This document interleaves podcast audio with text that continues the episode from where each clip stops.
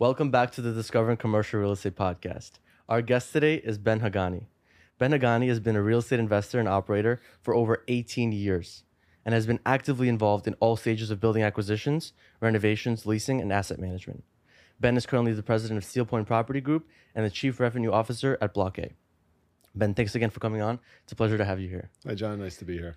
And before we get into the juicy stuff, let's hear a little bit about your background. Um, so, where did you grow up and how did you get into this industry? Uh, I grew up in Great Neck, Long Island, which is just outside the city. Um, real estate was a household topic. My father's in the business, and uh, he would talk to us about it at the dinner table.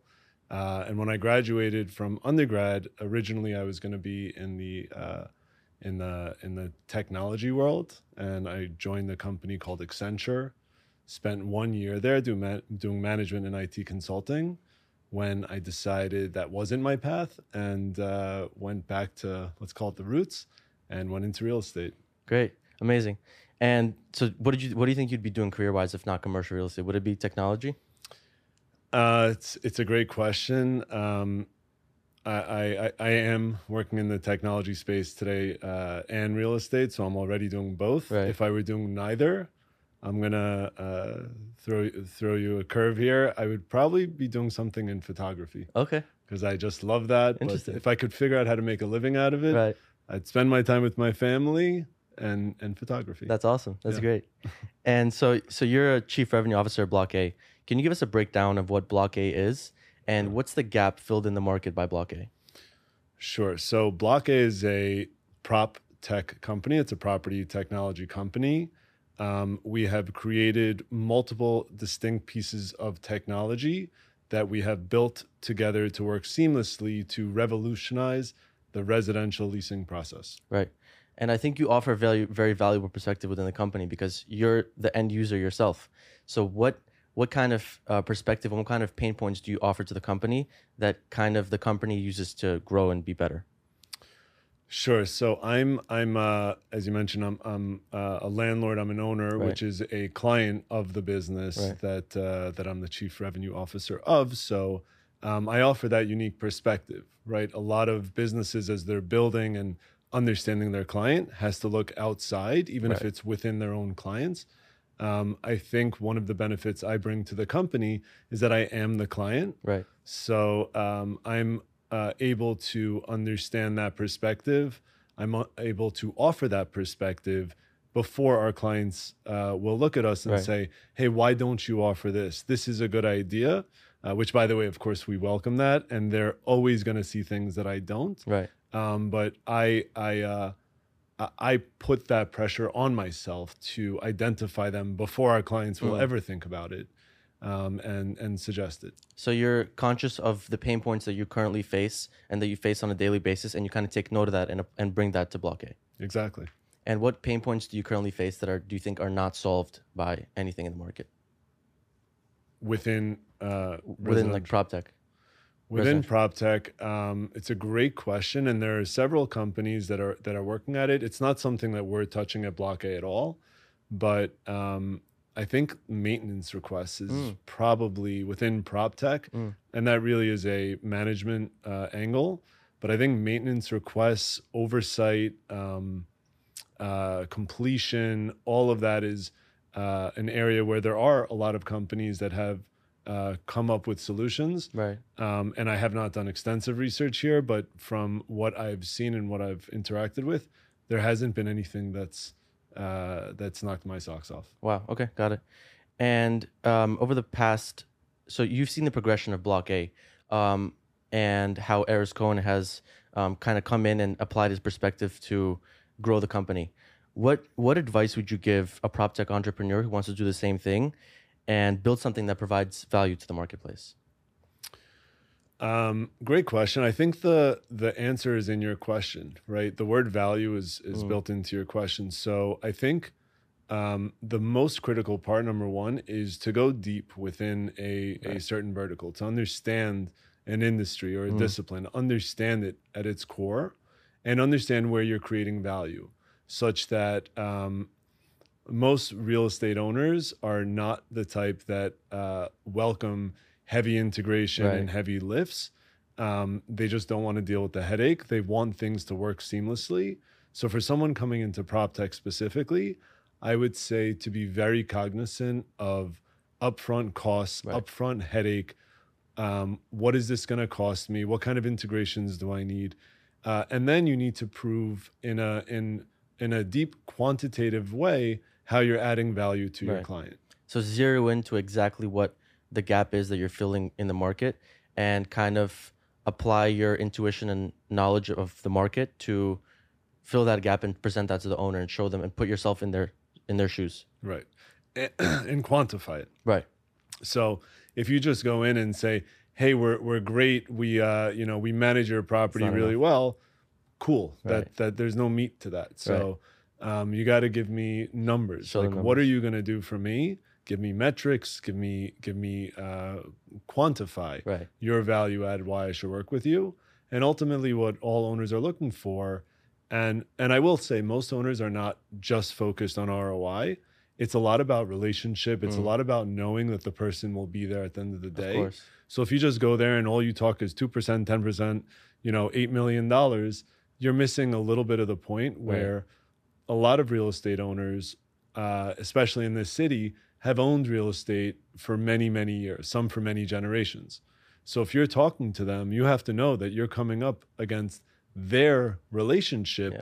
that precedes them, their relationship that was their uh, parents' relationship or their grandparents, and the grandparent of the person you're talking to was Right. was involved with the property before you were. So you need to come in both with a credibility, a trust factor, and then and then you need to back it all up with serious quantitative results Metrics. that you've already uh, achieved for others, and then suggest how you uh, propose to do that for for your, for your pitch. Perfect, 100%. Um, and how does creativity play a role as a prop tech executive? Can you think back to a time where you chose to think differently and think out of the box um, to solve a solution for a problem that you were your clients were having? Sure. I mean, I, I would say that uh, our entire company was built with that uh, with that thought, where um, you know, and it goes back to the founder's story, where the way we were founded was uh, our CEO was uh, was going to see an apartment, and he waited for an hour in the snow. And it was freezing cold, and the super didn't show up, and the broker didn't show up, and he just dealt with this horrible situation um, which is very very common in new york Right. like most people would just say like you waited one hour i waited two hours crimea river right like that's Yeah. that's the like new york city real estate experience and you know what was born out of that was this entire company of like it shouldn't be so difficult Mm-hmm. um, and then I mean we're constantly innovating. Like we are, uh, we we launched um, internally. We used our our data team to launch uh, first ever comp uh, report Mm. that allows us to do it instantaneously. So we plug in an, uh, uh, a building address, a unit number, and immediately, and, and I mean 10 seconds later, you have a comp report Mhm. uh, with a recommended price for that unit and the comps to support it. So that was uh, when you know I first joined. I said like, look, our team is spending too much time here, and this is something that if we're able to crack this, no one else has touched it. Yeah. No one else has been able to. Yeah. Um, it's not even our it's it's not even our business. It's like a small percentage of the time our team spends. But if we're able to do it, we're able to reduce our time and create major value for for our clients. A hundred percent. And are there any other processes that um, you guys are kind of working on at Block A to automate certain aspects of the business? I mean, every aspect, right? Right. So, um, you know, there, there again, it's literally every aspect of the residential leasing process. So, from AI leasing bots that that are able to immediately reply in real time, uh, to questions asked by prospective tenants, um, to scheduling uh, tours. If someone wants to see an apartment using the Block A app, you're either able, if the apartment is already vacant, then the person who's interested in touring the apartment we'll call them the prospect Right.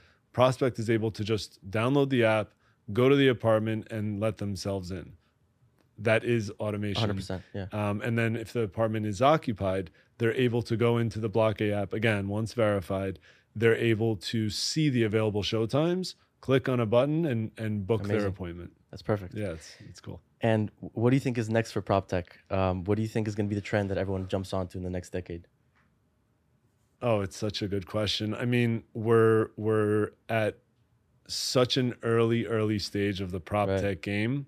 Um, it, it's it's a big blue ocean, as they say. It's it's wide open. Right. Um, it's what attracted me, frankly, to getting involved in the space. It's like buying real estate in New York City in the, in like 1905. Yeah. Like we have so much growth, and it's really in every space. Like um, from property management, um, underwriting and due diligence, uh, construction tech. Like most of the money being focused on construction Mhm. technology is on ground up big buildings. But how about like you know for a New York owner, a local uh, uh, Operator. a, a an alt two uh, job where it's a smaller renovation. Right. How about those types of renovations where it's just you know 50, 100, 200,000 dollar renovation? There's no real tech that that solves that that any of those spaces 100%. um, fully, and there are people working on it. So I'm uh, very confident that in ten years we're going to be sitting here talking about many, many uh, publicly traded companies Right. that are forming right now or within the next five years or last five years. And why do you think it has taken so long? Is it is it because you think, like you mentioned earlier, that um, property owners are slow to adapt to these trends and slow to adapt to these new technologies when they have systems that already work? It's a lot of that. I mean, I think I think actually uh, I am a New York owner, so I'm throwing myself under the bus uh, uh, here. But I'll say that I think New York is actually one of the slower markets Right. to adapt new technology. Right. And the reasons for that, I, I think a lot of you know, New York is is uh, is a town where people have been investing in for decades and, and generations, Right. whereas um, and there's a lot of existing inventory here of buildings being traded. So you have people that have owned buildings for again many decades, and they're low leverage. They are making a good return. You know, if you ask someone who's operated their business for 50 years and do very well doing it that way, hey, why don't you use DocuSign? Right. Right. Like instead of getting uh, a, a tenant that is signing a lease to come to your office to sign a lease, use. DocuSign. Yeah. It's the it's like the simplest, you know, elevation from email. You know, Right. like we went from like fax to internet, email. Okay, great, we're doing well. Go to DocuSign. Right. And they'll say, no, no, no, no, I, I won't do that. I need someone to sit in front of me to sign the lease. Right. Some 100%. people are just uh, just like to do things the way they've done them. And do you think that landlords that are not kind of kind of slow to adapt this are going to be left behind in the in the next multiple decades, where everyone is kind of just ha- going to have automated processes for everything? I do. I think when you look at real estate, obviously it's the largest Yeah. asset class in the world, Yep. and and what you uh, what you know is that it's thirty years ago it wasn't even in, an institutional grade investment. Right. Maybe Forty years ago, maybe more, but over the last few decades. You see more and more allocation from from to from a, an institutional investor's portfolio to real estate, and what does that mean? Thinning margins Yeah. It means that we're trading on smaller margins. It's a more sophisticated asset class. And so, yeah, if you're not noticing the trends and if you're not uh, operating, you know, at the at, at the best you possibly could, um, then then your your your returns will just be less. And it goes back to, you know, to me, it goes back to leverage. So if I'm low levered enough, I don't need the best margins in Right. the whole world. And the next building can operate better. But if I'm making enough, I'll stick with what I got. Um, but but yeah, the trend obviously is moving in that direction. Hundred percent. And as new generations come into family-owned businesses, most of them see the the benefit there to uh, to operate and and make most efficient their Right. existing assets. Uh, why not? You know, there's no reason not to uh, reduce overhead, reduce operating expenses, maximize rent roll, and be 100%. efficient. Yeah, definitely. And I want to ask about how. Um, so you did your master's at NYU uh, for real estate. Looking back, what value did you gain this, from this program, and how do you apply this program to your career today? Um, I loved NYU. Um, NYU, I, so it took me five years Right. um, because I was doing it part time. And uh, for me, NYU gave me a lot of the basic building blocks that I use every single day. Mm. Um, you know, uh, I, I get excited by looking at nice bricks. I get more excited by a good Excel like, right. model. Especially. And my love for that literally became a thing during uh, NYU Great. and um, and and working through models, understanding that, Yeah. understanding capital markets on like from a professor who is actively working as a as a debt capital advisor Right. to me was priceless. So I loved NYU. NYU, uh, I know you're at Columbia, so I'm sure there's great things uh, to say about Columbia. But what I liked about NYU is I don't know exactly what percentage it is now, but when I graduated in 2010, majority of the professors were adjunct, Yeah. and uh, I, I don't know if that's they still were in the case. field. Yeah, which means they're they're actively in the field, which I loved. Right, my my very first semester, uh, my law professor was Matt Kassendorf, Mm. still a good friend, only good things to say.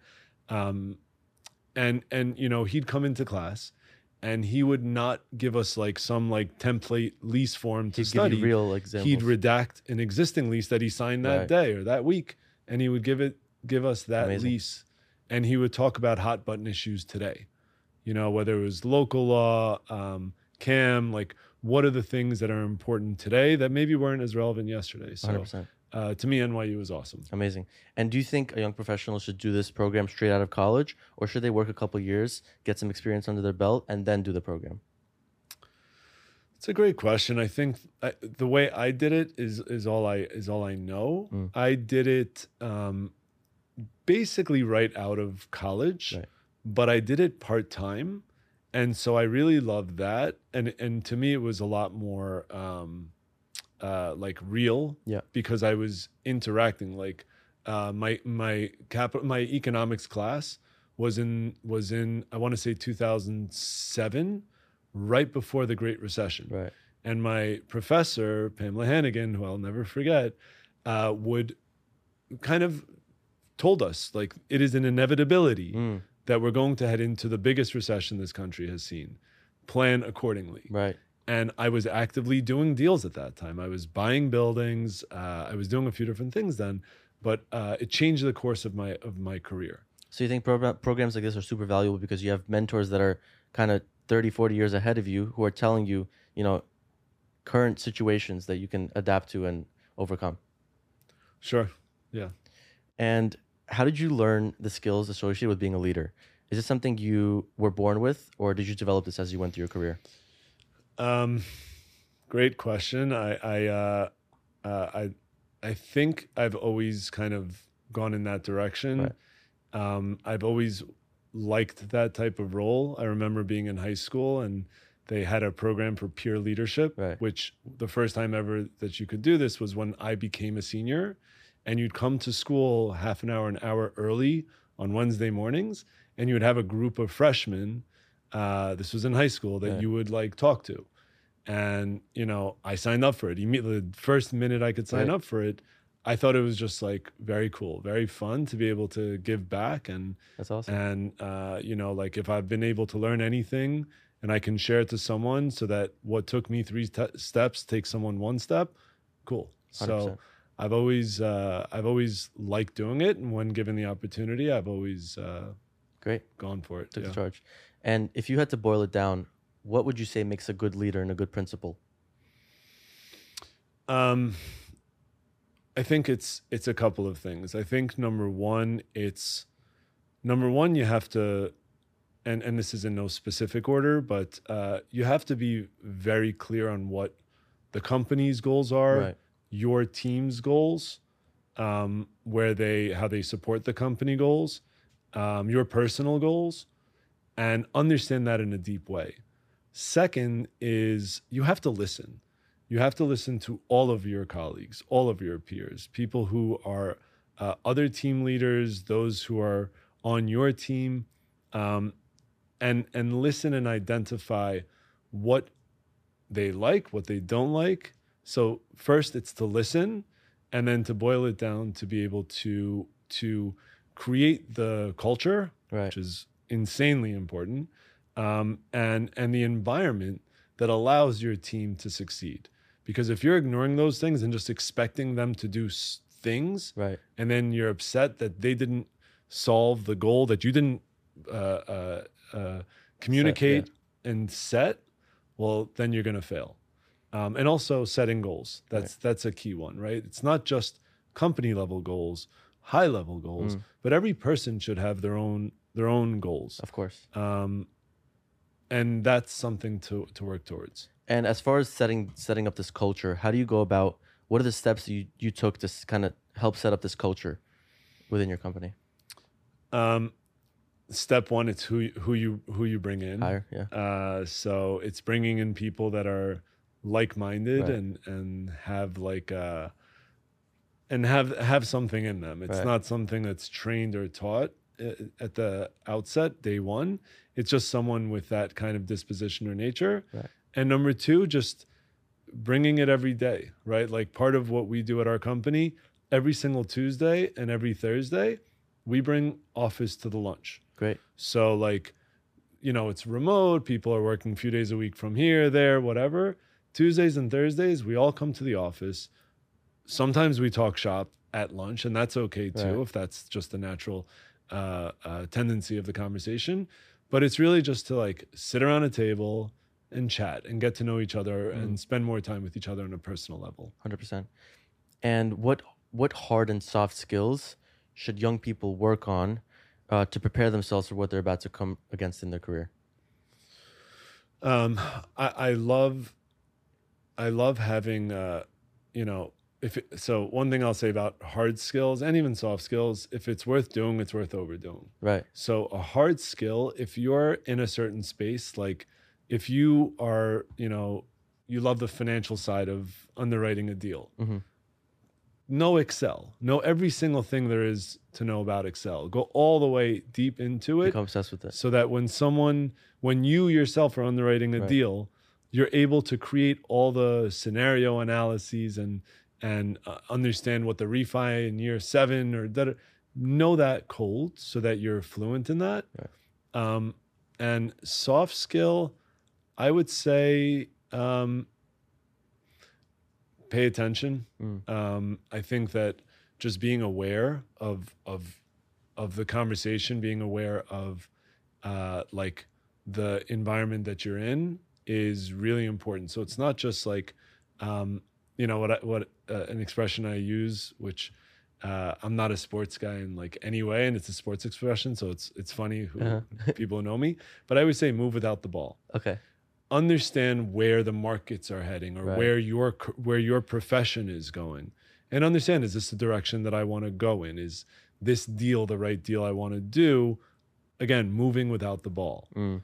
right so like if you love the hospitality market what's the right play on that market? Understand what's happening. Should i go luxury? Should i go budget? Should i go mid tier do i want to go franchise? Like understand the nuance there and again move without the ball. I think that's so valuable for young young professionals watching this.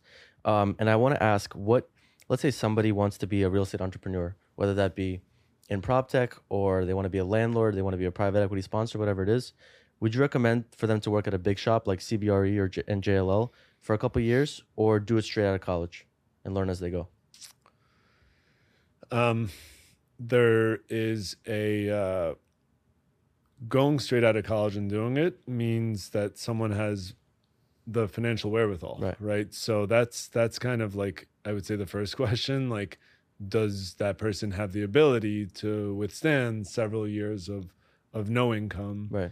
um, or even you know if you're investing in deals it's not just no income but you're investing in deals. You, you have to anticipate dead deal costs etc what uh, assuming that's not a, a non-issue for Mhm. someone i'd say that the other the benefit of working at one of these you know you know uh, blue chip uh, real estate companies is that they're giving you the building block foundation that you're able to then use for the rest of your career. Of course. and you know like the JLLs of the world have been here for you know again generations. They understand things that if I'm a 22 year old I may not know those things.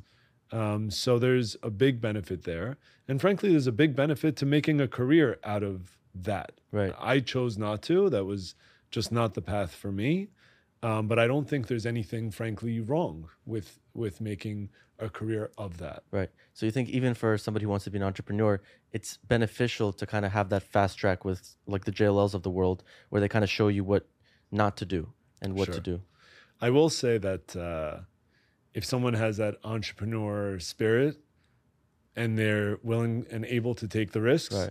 go take the risks. When you're 22 or something, that's your time. Right. Um, I always say, like, uh, part of our culture, our company culture, um, is to try. Right. And I'll take that a step further. If you don't fail, that is the failure.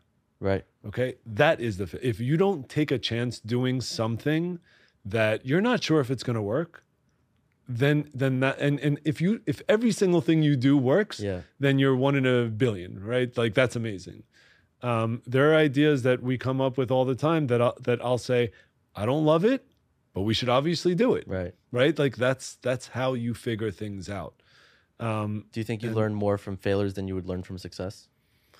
Uh, no, I, I, uh, I think common uh, people love to say that. I think when something works and you and you feel something click, Right. there's a there's something that you learn from that. Awesome. Um, and yeah, and I I learned. Uh, trust me, I've tried a bunch of things that didn't work, and when that falls down, you learn from that also. Hundred percent. And uh, walk us through what Steelpoint does. Uh, Sure. what kind of properties do you acquire, and what's the kind of business plan with Steel, with Steelpoint? Sure. So Steelpoint Property Group, I formed uh, exactly 10 years ago. Um, it is a value add real estate acquisition company. Um, historically, we've bought multifamily value add properties in New York City. Mhm. Um, the business plan that uh, we've always held, and there's a couple of things here. The main, the main, main, main piece of it is is uh, so I, I put it into two buckets. One is everything related. By the way, this applies to dating too, but number one is all related specifically to the property. Right. So it's uh, 10,000 square feet. It's 20 units. It's got retail. It's got, you know, taxes are 100,000. That's 50% of the store. All of that, you know, there's uh, a leaking boiler. Mm. There's asbestos in apartment 3A. All of that, which some people would call 100% of the deal, I put that at 50%. Mm. The other 50% of the deal is the story behind the bricks. Mm-hmm. So, who owns it? Mm-hmm. When did they buy it? Why did they buy it? What did they do for the term that they bought it? Who, if they only owned it for a couple of years, who owned it before them? Right. And then all of that is part of the story. But then the main piece, why is the seller selling? Selling exactly. And to me, it's like, you know, when I'm looking at a deal, I'm looking at the property address and I'm asking the story. Right. Those are like the two most important pieces for me. And then we'll get into square footage and, yeah. and, and value add potential and all that. And what what question do you think buyers sometimes neglect to ask sellers? Is it that question of why are you selling? Um, I can't speak for what um, most buyers aren't doing. Right. Um, I mean, that's to me like uh, probably one of the most important pieces of of any deal. It's like why is that seller selling? Yeah. And it doesn't mean it makes the deal good or bad. It's just to understand how the property was treated Yeah. during their term, right? Before I ever lay a foot there, if you tell me that it's an absentee owner, it was owned by the person's uh, predecessor, that person passed away, the owner is now absentee, there's a property management that's like a smaller shop, da, the super is off site. You you hear certain things. Right. You don't even have to show up to the property and you'll say, okay, there's mismanagement here. Mismanagement is an opportunity Right. and it's a liability. So uh, you have to understand and and uh, put a put a price on that. Got it. Um, and ult- I like when when there is that, but sometimes the liability is just too large, Right. and the seller is uh, not in touch with the size of that liability and not willing to uh, come to that reality. Understood. And how much would you say of understanding the story comes down to the numbers? You mentioned all these other um, aspects of the building, understanding the story, like in terms of why is the seller selling, stuff like that. So how much of it comes down to NOI cap rate? None of it. The story the story all leads to opening your eyes before you get to the building, before you really uh, underwrite it. Um, and then, you know, specifically, I've been a multifamily uh, buyer, Mhm. and uh, since 2019, the the paperwork is like uh, meaning the the the legalization of of destabilizing units Right. is the story. So understanding that. Mm, got it. And what what value add strategies does Steelpoint um, employ that may be seen as unconventional or like out of the box? Um, so first, in terms of like what I look for as part of like, I will not do a deal unless, um, I need I need, uh, I underwrite to a three x Hmm. on on rent growth. If I don't see a three x on rent growth potential, out of the gate, it's not really for me. If something is severely mismanaged and I'm, or if it's mismarketed Mm, and I'm able to buy it, you know, cheaper, right. then then I don't necessarily need to get that 3x. Um, in terms of value add strategies, I, I, it's pretty simple, right? There's there's there's not a ton of magic here.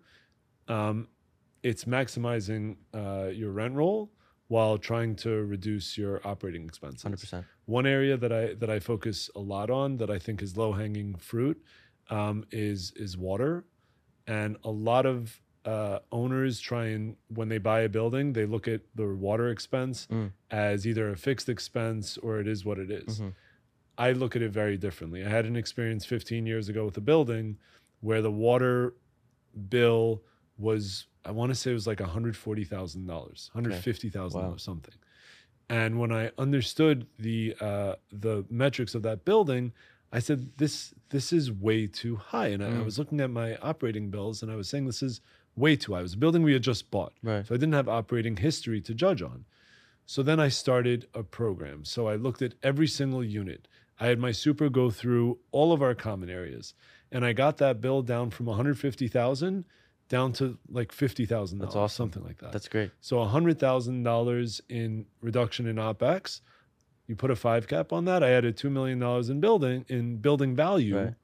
Uh, even though in that market it was probably like a three or four cap, but at a five cap, I added $2 million in building value by focusing on water. Just the water. Yeah. And That's since then, again, that was 15 years ago. That's like one area that I go into, and uh, and I, I also have a this this feeling on on water. It's like the devil, right? If there's a leak, you're losing money on the water. You you have um, you have damage to the unit. You have damage to other units. Uh, you have potential mold and health concerns for your for your tenants. So to me, if I hear a leak, I go crazy. I say a leak should be solved within Right. minutes, not hours. And would you say that over time you've kind of been better and better at picking up on these small things, like such such as water, these small things that you can add, go in and add value in? Um, yeah, I mean, the more you are involved in a certain space, the more you're going to uh, see the nuance, Right. and you're going to understand where you can bring and add value to it. 100%. And I saw on Steelpoint's website that the company employs an entrepreneurial style, which allows you to act quickly and reactively to the market and deal level situations. So walk us through what this means and how do you leverage this to achieve above market returns? Sure. So we're not a fund. We're it's uh, it's all, all the capital we raise is Right. is always own. private, Mhm. and it allows us to be nimble. So. Um, you know, I've closed deals in weeks, and where others would need more time. Um, I've signed contracts, hard contracts in weeks, where again, other others would have asked Takes for diligence, yeah. would have taken their time for it, etc. So it's about having um, capital available to you, and I'm a syndicator, so it's it's not just my own capital. Um, I'm putting five to twenty percent uh, into any of my deals, but it's it's uh, having the right partners that believe in you, that you've earned their trust, so that when you say it's a deal we've never talked about, you've never seen it, Right. I need a hard deposit to come in with me, or I've already signed the deposit. I've already signed the contract. I've funded the deposit, um, and we're closing in 45 Amazing, days. yeah. I need you to come in with me. You need to have built that credibility with with uh, your investors that believe in you. Of course. And Which, by the way, uh, as many times as I've done it, it's so much easier to invest your own money than someone else's. Yeah. It's it's uh, as many times as I've done it, and and thank God always successfully.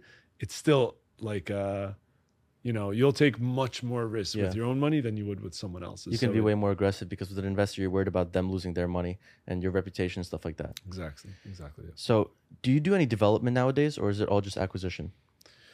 These days, I'm focused on Block A. So these days, my my majority of my time, ninety percent of my time, is. Right. is focused on building and growing Block A. Right. Um, I, and then managing the buildings I own. Okay, hundred percent. And how do you go about setting concrete goals for yourself and for your company? Um, so first, I, think that there there's two different answers. So Steelpoint has a different uh, uh, like a goal setting Then parameter than than Block A. Yeah. So Steelpoint, it's my own company. Frankly, if I don't do anything, any new deals in a year, it doesn't matter. Like it's it's just it's up to me to decide if I want to do deals or Right. not. Got it. Um, but for the company for Block A, uh, setting goals is is not as easy as you think. Um, you know, if you asked a group of ten people, come up with personal goals for yourself, whether it be like number of times I'll go to the gym this week. I, I just I tend to think in in health related things when I think about goal setting, but like journaling or or um, or uh, like exercise or diet or whatever.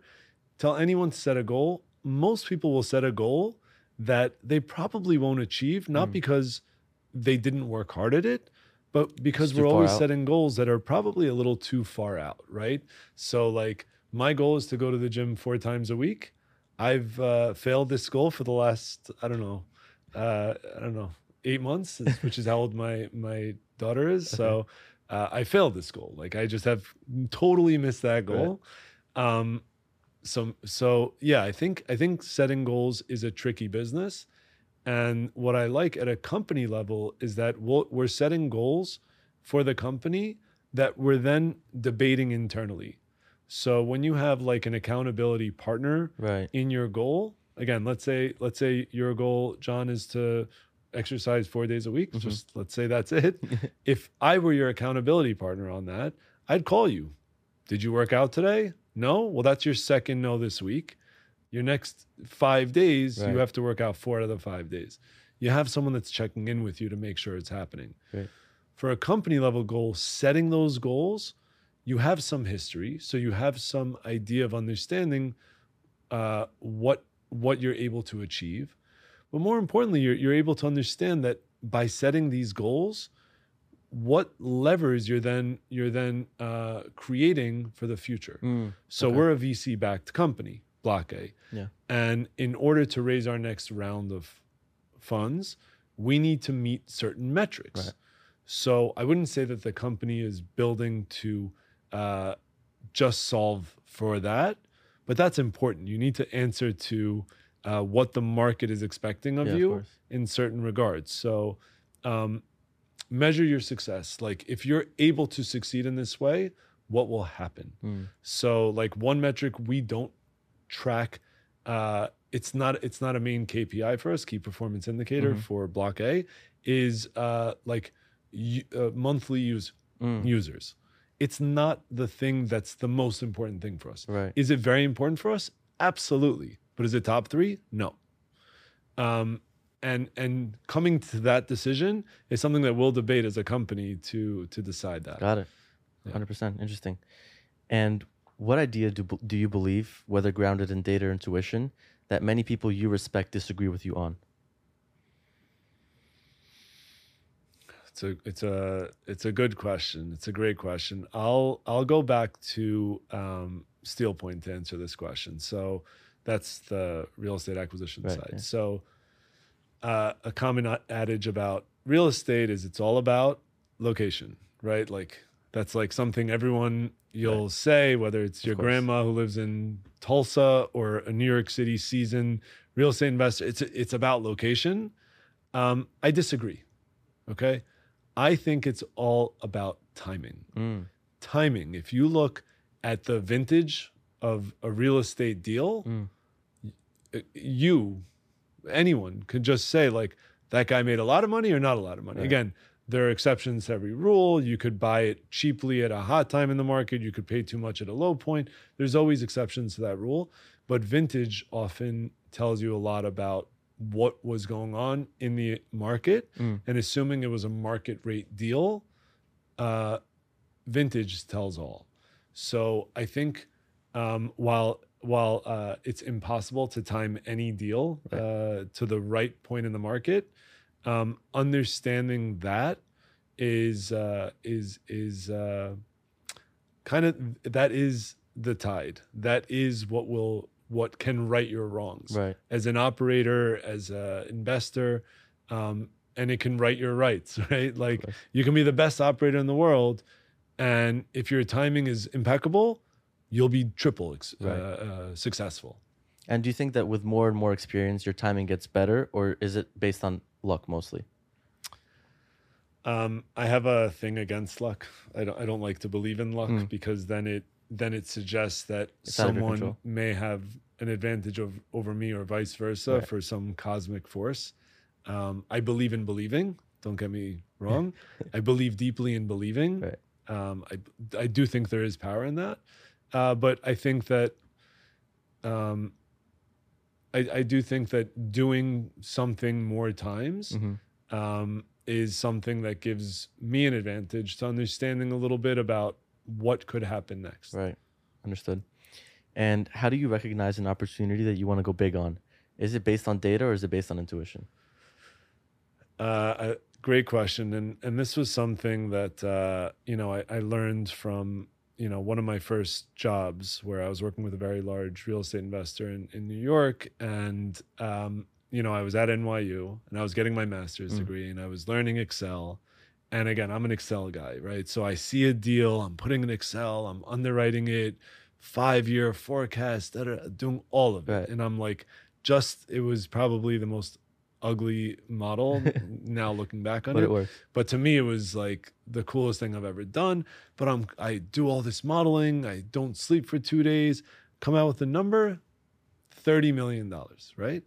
I take it to my boss, my partner on that deal, actually, and I bring it to him and I say, We're looking at this deal. And he looks at it and he goes, $30 million. And he did it in four seconds. I said, Whoa. Wow. it just took me two days Yeah. to get there. How did you, how, like, where Right are you coming from? I think that um, having a gut feel of numbers Mm. and having like uh, seeing the numbers and seeing the Mm. potential of an opportunity is something that that grows as you do a couple of deals and you Mhm. get a little bit of like your your arms and head around how things should work. Mm. um, and then underwriting it i think is important too. I think what's what's interesting for me personally is being a numbers guy being an excel guy and then coming into like vc backed businesses for the first several years of a business you're not using excel to underwrite your deal. Yeah. there is no underwriting. The the intuition is your underwriting solely Mm. um, and it's been interesting for me coming into the space where you know uh, where I would say that I I never didn't use it, but I never used it As as- exclusively yeah. like I am today at the stage of the company we're Right. at with Block A. But now we're we're growing, so we're able to actually like put that quantitative uh, analyses against how we're operating, Mhm. and then we're able to see our 100%. future. So do you think at Block A, when you first joined, it was like kind of out of your comfort zone to be fully intuition based, fully belief based? Um, because in the in the past it was different. For sure. I mean, there was a lot that was out of my comfort zone when joining Block A. It was, uh, it's a technology company, right? It's the technology is aimed at improving real estate Right. and property, uh, which is I know that second part really, really Yeah. well.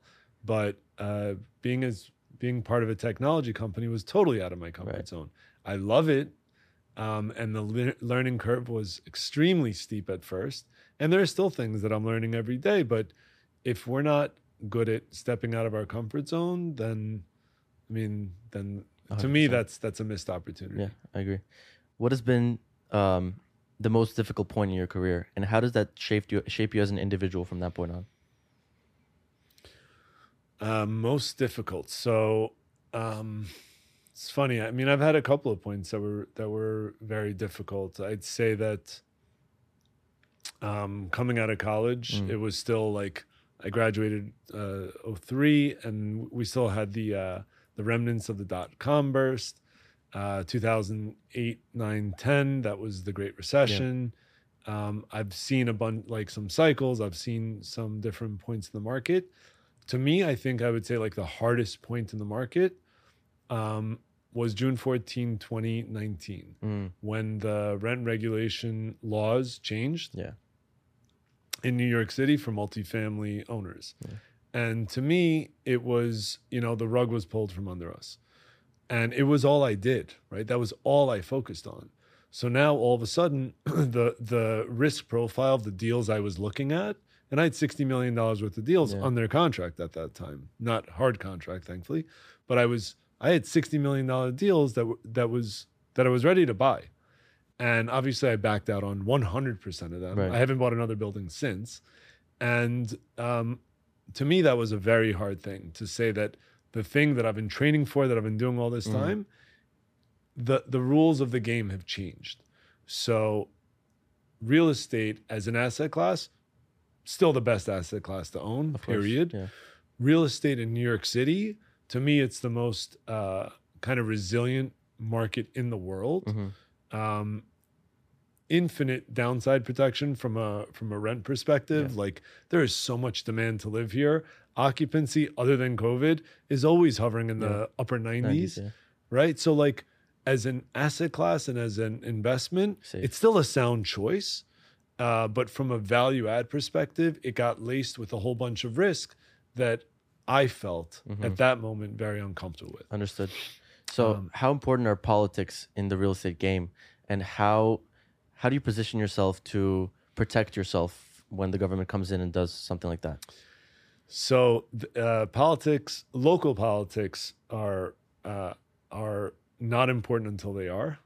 Um, and uh, you know, I would say that prior to 2019, the real estate industry as a whole hmm didn't really. Uh, I mean, you know, we wrote our checks to CHIP and to uh, some other uh, landlord lobbyist groups, but we're not so politically involved. Post 2019, there, there's a new movement uh, in town because they're seeing a lot of this legislation really come down. So New York City real estate owners are used to, you know, like new local laws, new taxes, but when legislation starts discussing um, taxing vacant retail space, like, whoa, what are we doing here? It's it's it's getting it's getting out of hand. You know, uh, good cause eviction, which is another term for universal rent control.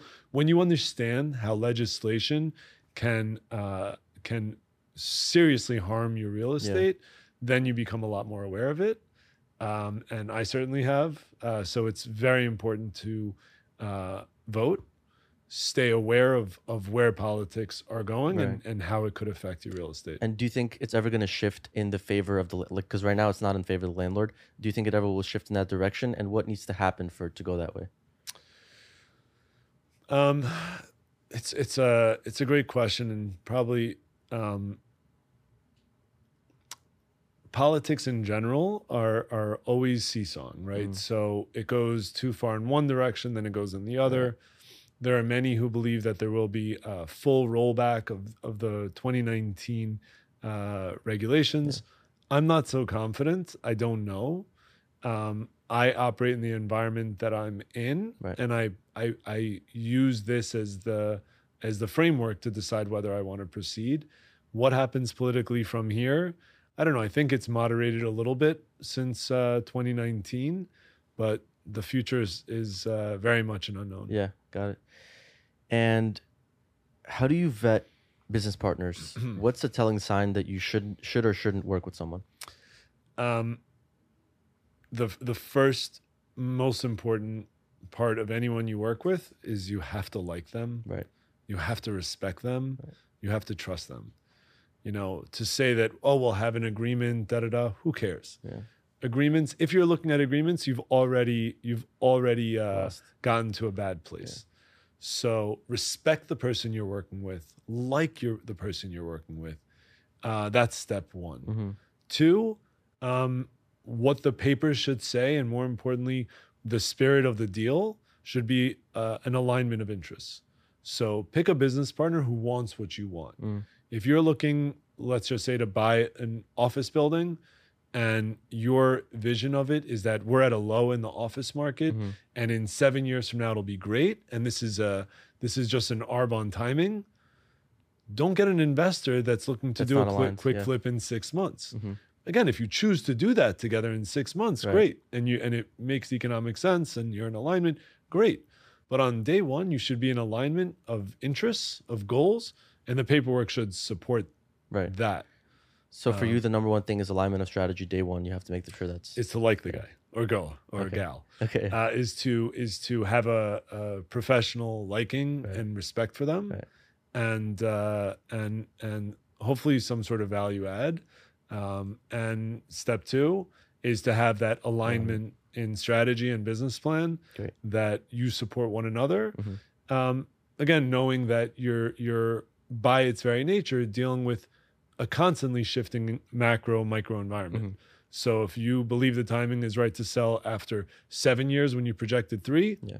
okay, that's okay. You're allowed to deviate the plan, From the, yeah. but have the plan. Yeah, got it. Understood. And who were your role models and mentors um, when you were coming up in the industry? Um, maybe Larry Silverstein. Mm. I'll say. Uh, I mean, it's a guy that's just stand the t- stand Test stood the test of Yeah. time. Uh, so if I had to say someone who's also um, I'm involved. I went to NYU, which he's very involved in. Mhm. I went. I was part of UJA for many years, which he's very involved in. Right. um, and he's just a uh, i love his attitude uh, always positive always making really big bets um, and and so and just again he stood the test of time right, Right. like he's done it he's been building for for so many decades you got to respect that Right, 100%. And I saw on your LinkedIn that you were a member of uh, UJA since 2007, January 2007. How important are organizations like this for finding these mentors and finding these people that you can look up to and they can offer you advice? Um, I mean, all business as as a whole is all about people, Right. right? Any anyone will will say that their business, whatever it is, we're sitting here in a studio. The the owners of this studio will say it's about the people. It's Right. not I have the nicest microphone. Right. Someone else has the microphone. It's about relationships and people. So if you're going to be successful in in any venture, you need to be aware of what other people are doing. You need to surround yourself with the best people. You need to be engaged in in in in sophisticated, Mhm. elevated conversations. And the only way you're going to do that is by meeting people and networking groups as a whole are great. 100%. I like UJA. I like other philanthropic slash networking groups because it's a double benefit, right? Right. You're you're supporting a really good cause, and and uh, and then benefiting you know yourself through through networking. Understood. And what would you say drives you nowadays? Is it money, personal achievement, family, or philanthropy? And when would you say you've succeeded? Um, what motivates me today is is my family. I would say for sure. Um, you know, thank God I'm I'm married. Thank God I have three uh, beautiful children, and for me, it's what motivates me is just doing things that um, that hopefully will make them proud of me, um, and can provide for them. Mm. So that's entirely you know that that's a big part of what motivates me um i don't see success as an endpoint i see success as a mindset Mm. and uh, a, a a daily way of approaching life Right. um i define success as growing so by its nature i don't i don't see an endpoint for Right. that like Lifelong if, journey. if I if I had reached all the financial goals I had ever set out to achieve, Mhm. then that's okay, great. But to me, success is defined by growth. Perfect. So it's growing spiritually, mentally, physically. My four times a week at the gym, maybe I'll I'll start doing that at that point. But that's that's how I define success as an ongoing pursuit. Amazing. And I have my final question to wrap it up. Cool. What advice would you give your 22 year old self about life, business, and relationships? Um, what advice would I give to my 22 year old self about life business, and relationships. um, stay positive Mm. always be the best version of yourself um, always I, I can't say that always be the best version of yourself so uh, again dating um, marriage, uh, being a, a, a father, uh, parent, um, pr- uh, reaching whatever level you want professionally. Be the best version of yourself. So work really hard, work really smart first, then work hard, uh, and uh, and always look to to try and be that the, the best version of yourself. Amazing. Ben, thank you so much. This has been super valuable. I hope that young professionals watching this will get some value from this and apply it to their career moving forward. Amazing. Thanks Thanks, again. John. Appreciate it. Great.